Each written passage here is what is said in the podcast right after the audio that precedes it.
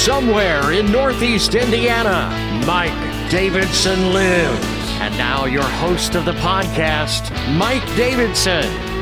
Well, yes, Mr. Robert. Thank you very much. Mike with you here. This is Mike Davidson Lives. Thanks for downloading this latest podcast. As uh, it's been kind of a quiet, uh, quiet weekend around the household. Don't mind it too terribly much. Uh, the wife, uh, she's been under the weather. I don't know if it's allergies or cold or whatever, but uh, just been she's been miserable this weekend. So she uh, pretty much stayed at home, missed some work, and uh, decided to catch up on some reading. I, am not sure if it's my place to talk about the book that she's reading because yeah, reading is a very personal thing. You know, music is a, any anymore. I think things are very personal uh, when you ask about playlists and viewing lists and everything because uh, you know we live in kind of a judgmental society now. Um, but she said she had to stop reading her book. And this was a book that she read all the way through in eighth grade and loved. She had to stop reading it now, years later, because she found the main character insufferable. She could not stand the main character. And she started talking to me about it and asking if uh, there was a main character in a book that I couldn't stand, and I would have to say uh, Holden from uh, Catcher in the Rye. I know that's a classic read uh, for anti-establishment types, you know, J.D. Salinger and everything. But even a guy as cynical as me, uh, somebody who is as skeptical as me about things, just found the dude insufferable because this was like a, a teenage kid that found fault in everything and idolized his past, and it was just it got grating after a while. And it's not that long of a book, and it just I couldn't stand reading that book. Read it once, not going back again. Sometimes it happens. That uh, that happens. Kids were happy this weekend. Uh, they got they gave um, the water table workout. That was a gift for my son's birthday this past week. He loves it, and his uh, sisters love it too. And what's neat about it is got a nice little plug in the back, unlike say a kiddie pool. Yeah, so when they're done, I can just pull that plug. It drains, and I don't have to worry about uh, you know green algae or mosquitoes nesting back there this summer. It's it's fine. We're good. A little cleaner now because the wife was under the weather. We did not get a chance to check out Guardians of the Galaxy three, and we'll see if I can get her to go see it next weekend doing all right ish this weekend. It was number one. I think it brought in 114 million dollars, but I think initially projected uh, to bring anywhere from 140, 130, and they've had to walk that down. Of course, Guardians of the Galaxy Volume Three, uh, Marvel, MCU Phase Five, Phase Six, Phase whatever the frick. Uh, just it's it's pretty much lost in the mire of that quagmire. It just it's not Marvel after Endgame, no direction, and uh, there's a lot of other things wrong with it. A lot of things wrong with Disney. So it's kind of unfortunate to see uh, Guardians 3 kind of take a hit financially, but I mean, that's the studio, and fans are getting burned out. I kind of get it, but uh, from what I understand, uh, some decentish reviews for this movie. I mean, I'm, I'm not expecting like Citizen Kane here because it is a superhero flick and it's the third one of a series, but uh, I do want to see it, and I hope I hope it does entertain me when I finally get to see it. I didn't see any of the coordination this past weekend, by the way. Uh, perk of being an American, you just don't give a shit about uh, kings and queens because uh, you have your own problems. You have Republicans and Democrats over here. Um, but uh, King Charles is now King Charles. Prince Charles is now King Charles that is, and uh, his side chick is finally Queen Camilla. Yeah, um, and I'm sure there's there are some royal watchers that are a little despondent that uh, it's not Diana up there. Get that, but again, I also don't really care too much about this. But it is interesting though, um, because I, w- when that whole thing, that whole fracas broke free, and uh, Diana was pretty much trying to uh, excise herself from from that situation with uh, Charles and Camilla and everything. How hated Camilla was, how hated she was uh, by a lot of royal watchers, and uh, how that fairy tale marriage came to an end. But you know, over the weekend, you had all these celebrities, American and uh, British alike over there, uh, paying homage to uh, King Charles and Queen Side Chick. So, uh, congrats, I guess, for uh, just just uh, not giving up hope when it seemed hopeless or something. I don't know, uh, but this should be a short reign because he's in his seventies, and then you know his son takes over, and we'll see what happens. I don't know. I'm not sure what the royals really do really anymore. You got a prime minister, you got parliament over there, and then you got uh, this big palace with uh, a living wax museum in it. It's, it's just interesting. All right, uh, congratulations to all the horses that did not die this weekend at the Kentucky Derby. If you uh, showed up, you finished the race, and the vet didn't see you, you uh, got to you know go out the pasture another day. So congrats there. But like six or seven of these horses died leading up to the race. They had to be put down. It's just crazy. Um, PETA, by the way, issued. yeah, of course they had to open the rounds there. They issued a, a press release talking about how this just seems wrong. Uh, they did uh, commend the veterinarian uh, services uh, out there at Churchill Downs, but they uh, they're saying until things can be figured out, we need to shut down the track. Well, it's not like uh, the Kentucky Derby takes place every day, guys. I'm sure there'll be an investigation, but it is it is weird that six or seven horses died, uh, and I'm sure somebody's going to look into that. Uh, it's probably not going to be anybody at the United Nations. Um, I, I don't know if you saw this over the weekend on Twitter. I do have this screenshot, um, and I want to try to post this somewhere where people can see it.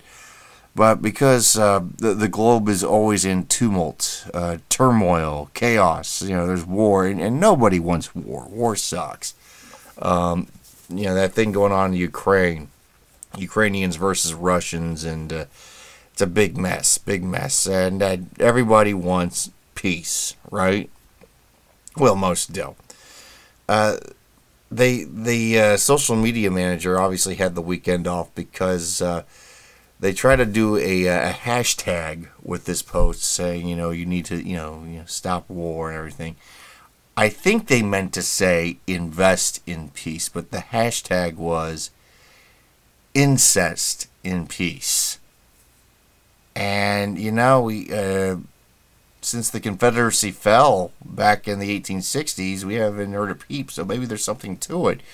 I don't know that incest in peace. Twitter was having a field day with it, but the thing was, this thing was up for like 18 hours, and to me, this is supposed to be an organization, supposed to be, in theory, an organization that's proactive and it's got its finger on the pulse of uh, what's going on globally. And you can't figure out what's going on with your own Twitter Twitter account on a Saturday afternoon and everybody is just mocking your organization and this hashtag. It, it yeah, it's uh, it kind of gives you a glimpse of just how effective the United Nations really is. All right, um, another quick uh, update on the whole um, uh, Jeffrey Epstein thing because another document dropped. I guess uh, uh, Treasury Secretary Larry Summers, I think when he was at Harvard, met with Epstein uh, after the conviction. Uh, basically Summers is saying that he was uh, there to turn down donations to Harvard. Okay, great. You turn down donations. Why couldn't you just send like an emissary? Why do you have to do a face to face with this dude? Uh, I would just I even if it was just business, Larry, uh, it's not a good look. And seeing how you're in politics, it's an extremely terrible look. And uh, boy, this is a shocker. Apparently, uh, Jeffrey Epstein met with Woody Allen. What would be the uh, yeah? What what are the odds, right? Uh, yeah, he met with him and um, had dinner, I guess, a couple times. But they were talking business, and again, this is after their con- uh, conviction. And one of Woody's people said, "No, no, no, no, no! Don't get the wrong idea. Uh, Woody would never have a meal with this man if uh, if Woody's wife was not present with him." Uh, that also makes it look really, really terrible, given the context of Woody and his wife's relationship. And I'm not going to get into that. You can always Google uh, if you're a little too young to understand that. All right, quick update with uh, all things Dylan Mulvaney Bud Lightish, as you know, uh, across the country. There are there's been kind of a silent protest, uh, and you can see it in the declining sales of Bud Light. And what I find very funny about it all is the people that are uh, upset about it saying, "Well, we, have outed the bigots. We know know who you are now." And it's like, no, no, you don't. You you really can't track people who are biting your product, or can you? Um, you know, the, the the problem here is, you know, you had your VP of marketing talking about in a podcast how like she in Bud Light wanted to stop catering to uh, the fratty image, you know, dudes having fun image, and they did just that, and they couldn't find that um, progressive drinking uh, crowd that was supposed to fill the void. So not only are you seeing these people that you, so not only are you not seeing these people that used to drink the product, not in beer lines at Fenway Park, but you're also not seeing uh, the progressives that uh, this uh, D- Dylan Mulvaney thing was supposed to attract. And you know now Bud Light is talking about how like oh we never meant this to be a main uh, advertising campaign and it's like dude you gave a personalized beer can to a theater kid with a TikTok account you didn't think a few million eyeballs were going to see this. It's also now taken a very interesting turn because not only do you have uh, more socially conservative people avoiding Bud Light because of Dylan Mulvaney's involvement but because Bud Light and Budweiser are trying to like uh, play the middle ground, uh, the gay community, the Alphabet uh, Mafia, a little upset with them. I think it was this Two Bears Tavern. It's a gay club, a gay nightclub in uh, Chicago. Because of Bud Light's waffling, they too will no longer carry Bud Light. Those bigots. No, seriously. Um, this has been the problem from day one with this thing. Dylan Mulvaney, as I've said before, has chosen to be a hot button topic. And the fact that you had these gurus, these advertising gurus, these these execs that went to Ivy League and know more about business than anybody that has actually done business.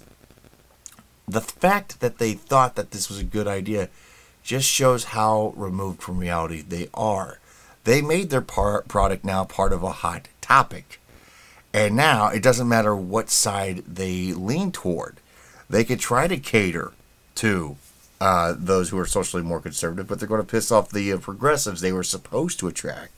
They could try to do more things to bring in a more progressive crowd, but that will again alienate more socially conservative drinkers the whole thing is you avoid it. And what's amazing to me is, you know, before all this, you had, you know, conservatives, you know, socially conservative people drinking Bud Light, and you had gay nightclubs with Bud Light on tap.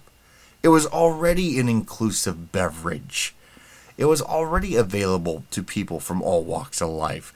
It, we were already drinking beer before this whole Dylan Mulvaney thing happened. And now Anheuser-Busch is in the middle of it and they can't figure out a way to get out of it.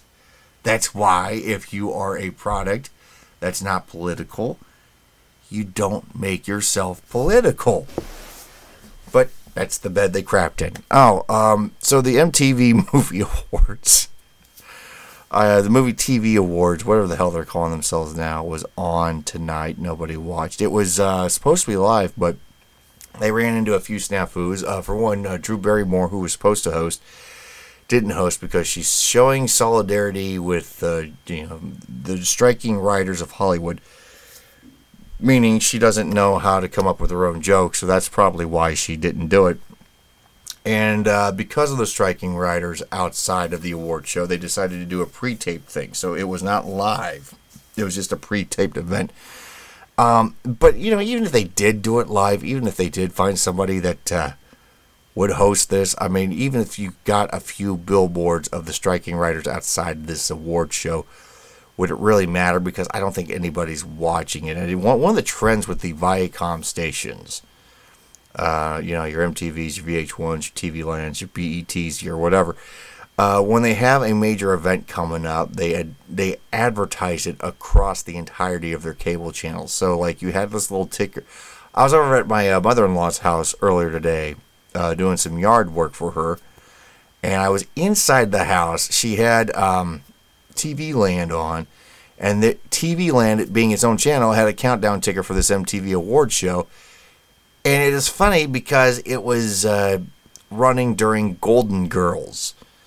And the demographic for the Golden Girls, a show that's been off air now for about oh, 30 or 40 years, reruns, it, it caters to older women. You're, you're advertising an award show, a hip, you know, groovy type of award show on MTV to a bunch of old people that can't be bothered with uh, the latest incarnation of Wednesday Addams or Stranger Things or uh, uh, any of the stuff. So they're uh, just trying to get eyeballs to watch it, and they're desperate to eh, because again, nobody watches MTV and nobody watches award shows. Nobody watches the Oscars. And I, I hinted at this not too long ago, uh, and I even linked up um, uh, Nerdrotic uh, that that YouTube uh, channel's uh, take on these new Oscar standards. That um, I think it was last podcast or the podcast before that, but they were talking about uh, the diversity measures for a film to be nominated. Like now, you have to meet you know quotas in terms of casting and uh, music and everything. Make sure everything is inclusive because that's something you can quantify is inclusivity. And uh, I guess on PBS, Richard Dreyfuss uh, who leans left, you know, he's, he's a progressive type of dude. Uh, he said that these new standards make him vomit because, I mean, now you're his his whole take is like now you're thinking about this instead of making art. You're more concerned about oh we need X, we need Y, we need Z. I've got this linked up on the Mike Davidson Facebook page. And there's a whole hell of a lot I don't agree with on with Richard Dreyfuss, but this is a guy that understands his craft and he understands that uh, you can't just stop making a movie you know that you want for Oscar contention and ask okay do we cast enough people who are black or Jewish or Hispanic or you know are gay? You, you can't. You, you just hire who you feel is best for the job who's got the talent to get it done. Now you're thinking too much about the cosmetics of the situation not what's important the story. Um, it reminds me of this little argument. It was kind of a public spat that both Spike Lee and Clint Eastwood, you know, both accomplished directors, had publicly. Uh, you know, Spike Lee, I guess, gave um, uh, Clint Eastwood crap for having a, a white cast for Flags of Our Fathers, which was a World War II drama about what, Iwo Jima. And that the thing is, is Clint Eastwood cast it as accurately as he could historically, historically accurate. And Eastwood said, "Well, you know, I also made uh, Sands of Iwo Jima, which is kind of a, a bookend to this movie, and it's uh, from the Japanese point of view, and it's a Japanese cast mostly. And I uh, directed the movie Bird about a blues legend, and I used a black cast. And of course, Spike Lee has cast mostly black, and his thing is you just you don't worry about it. You cast what is important to the story. You can't just stop and think about, well, who am I going to offend making this? And that's what Richard Dreyfuss is kind of getting on about. But now he's, you know, he's an old actor, and uh, he's going to be called an old fogey and racist and whatever. And I mean, he's had a, he's had a pretty good run as as an actor and I, and I'm a little partial to him because he was in Jaws, which is one of the greatest movies ever. And that was a movie again where you're thinking about art. You're not thinking about uh, can we get the damn shark to work. You're just worried about getting the movie to work. All right. Speaking of artists, um, I would consider Richard Dreyfuss an artist because he's concerned about his craft. I get it. All right. Um, but there are some artists that are so oblivious about um, the actual product that goes out, the uh, the actual effort that goes into stuff, and they are funding funding the destruction of other people's art. Uh, and by other people, I mean people that have been dead for about a century or two. I mean, you might have heard some of the trends now of these wacky environmentalists over in Europe. It's it's happened like a handful of times. Uh, but they would go into museums, they would glue themselves to paintings, they would throw paint on paintings, they would destroy priceless paintings in the name of the environment. Basically, it's environmental terrorism. Uh, and they were getting money, according to this um, this report. And again, I got it on the Mike Davidson Facebook page. Uh, they were getting money from Hollywood celebrities people who um, people involved in making movies and television. Adam McKay, Hollywood director. I think his latest effort was Don't Look Up on Netflix. Uh, he pledged um, four million dollars to this organization uh, that's against oil, against drilling for oil. Uh, four million dollars from a director of film to destroy paintings to destroy, you know, things that signify what Western civilization is all about. Uh, Jeremy Strong, an actor from uh, the show Succession on HBO. Oh, this is a surprise. Chelsea Handler, she uh, contributed, and I think an heir to the uh, the Disney family, uh, ha- have all contributed to this organization. Now, you're not an environmentalist if you're out destroying things. It's one thing if you decide to recycle or if you decide to walk or ride a bike instead of taking the car someplace i get it fine whatever it's not hurting anybody and you're making you're making your point without being an obnoxious a-hole it's another it's it's also one thing to be an artist who's concerned about it but the moment you destroy somebody's art over a uh, subject a topic that has nothing to do with the art you're no longer you're no longer a concerned citizen you're an anarchist and you don't give a shit about anybody's productive output. That's how I look at it. And these actors and these filmmakers uh, donating to this uh, this organization, they should be ashamed of what they're doing. And if they're not calling out people for doing this, uh, finding other ways to protest, then can you really call these people artists? I mean, hell, Chelsea Handler doesn't even have to contribute to this organization. I know she's not an artist. She's just, you know, she's just uh, an attention starved uh, eighth grader, basically. Yeah, so that's that's on the Mike Davidson Facebook page, and, it, and that sucks too because again, you would think they make art, they would respect art.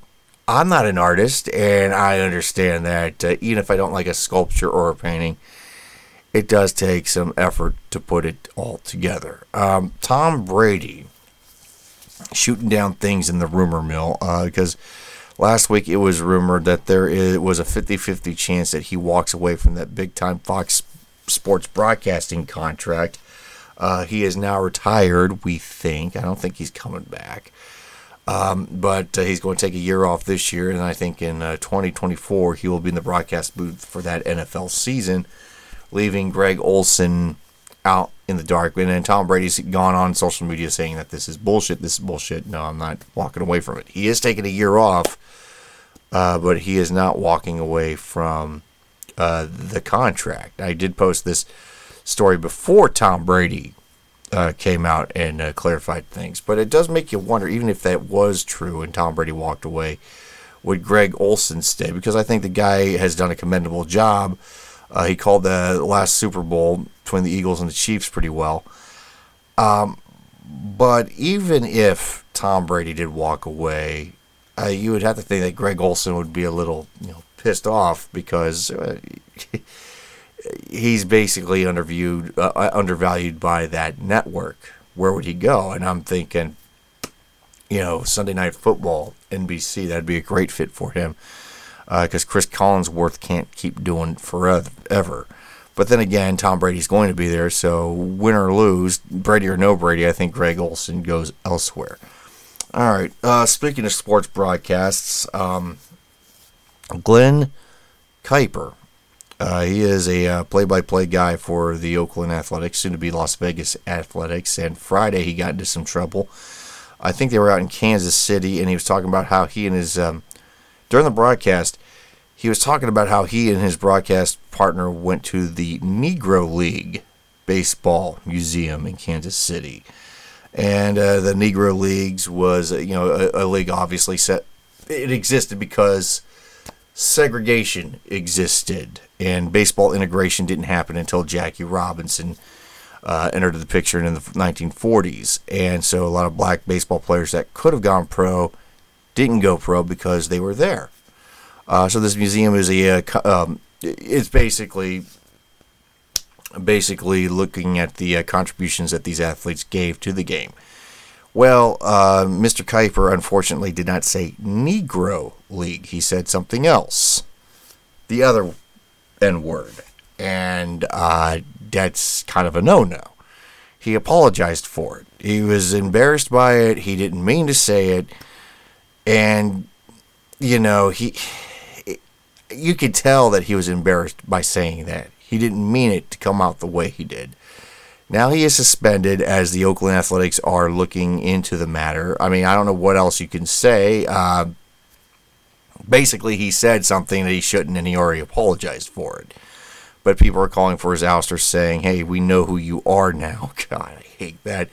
We know who you are now. We know what's in your heart. Uh, we're we're coming after you, knives out, and basically, there's going to be a lot of pressure to fire this guy uh, for misspeaking the way he did. And again, this is that whole Spanish Inquisition mentality society has now. I'm not saying that uh, it's okay to say this word. I actually hate the N word. But I also don't like going after somebody who put his foot in his mouth, realized he put his foot in his mouth, and said he was sorry. And he's already being suspended for it. What else do you want from the guy? I mean, there it used to be when you apologized for something. It was because you felt sorrow in your heart for doing something stupid. You felt embarrassed. You felt guilty. Now you're doing it. now you're doing it because you're scared. And and it's just it's an empty exercise. It almost comes off now as um, a sign of weakness, and people can see that. I'm not saying he shouldn't have agreed, uh, apologized. I mean, he certainly felt that in his heart that he messed up. I'm cool with the apology. But then again, I'm not black. But again, I'm also not cancel culture. And I think people need to back off this guy a little bit. Um, it's just, I don't know. Um, I, I do know as a broadcaster, uh, you know, looking at some of the FCC regulations, and if you let the F bomb slip, you know, and, and, that's and that's the mother of all swear words. If you let the f bomb slip just once, it could kill your career. Of course, I'm talking about 20, 30 years ago when there was actual broadcasters at radio stations. Um, but that would kill your career, even if it was accidental. And this is accidental, and I'm I'm just that is why I'm a little more sympathetic to him on this than most.